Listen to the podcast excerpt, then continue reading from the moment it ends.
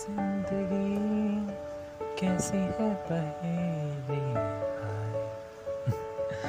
कितना अजीब सा सेंटेंस है ना, ज़िंदगी कैसी है पहेली? तो मेरी ज़िंदगी भी कुछ इसी तरीके की थी।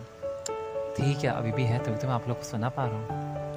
तो फिर सफ़र कुछ ऐसे शुरू हुआ कि देखिए, अगर आप तीन तरीके के लोग होते हैं दुनिया में, एक जो थोड़े लोअर क्लास लोग होते हैं जिनके सपने बहुत छोटे होते हैं, जिन्हें अपनी चादर पता होती है, कितने पैर फैलाने हैं। एक होते हैं अपर क्लास लोग जिनके सपने बहुत बड़े होते हैं, क्योंकि उन सपनों को जी रहे होते हैं, उनके पूरे होने से पहले। और एक होते हैं मिडिल क्लास लोग। मिडिल क्लास लोगों की कोई लिमिट नहीं होती।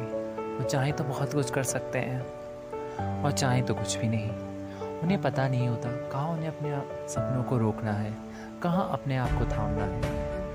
तो मेरी कहानी भी कुछ इसी तरीके की है। और मेरी कहानी को जानने के लिए सुनते रहिए, ज़िंदगी कैसी है पहले।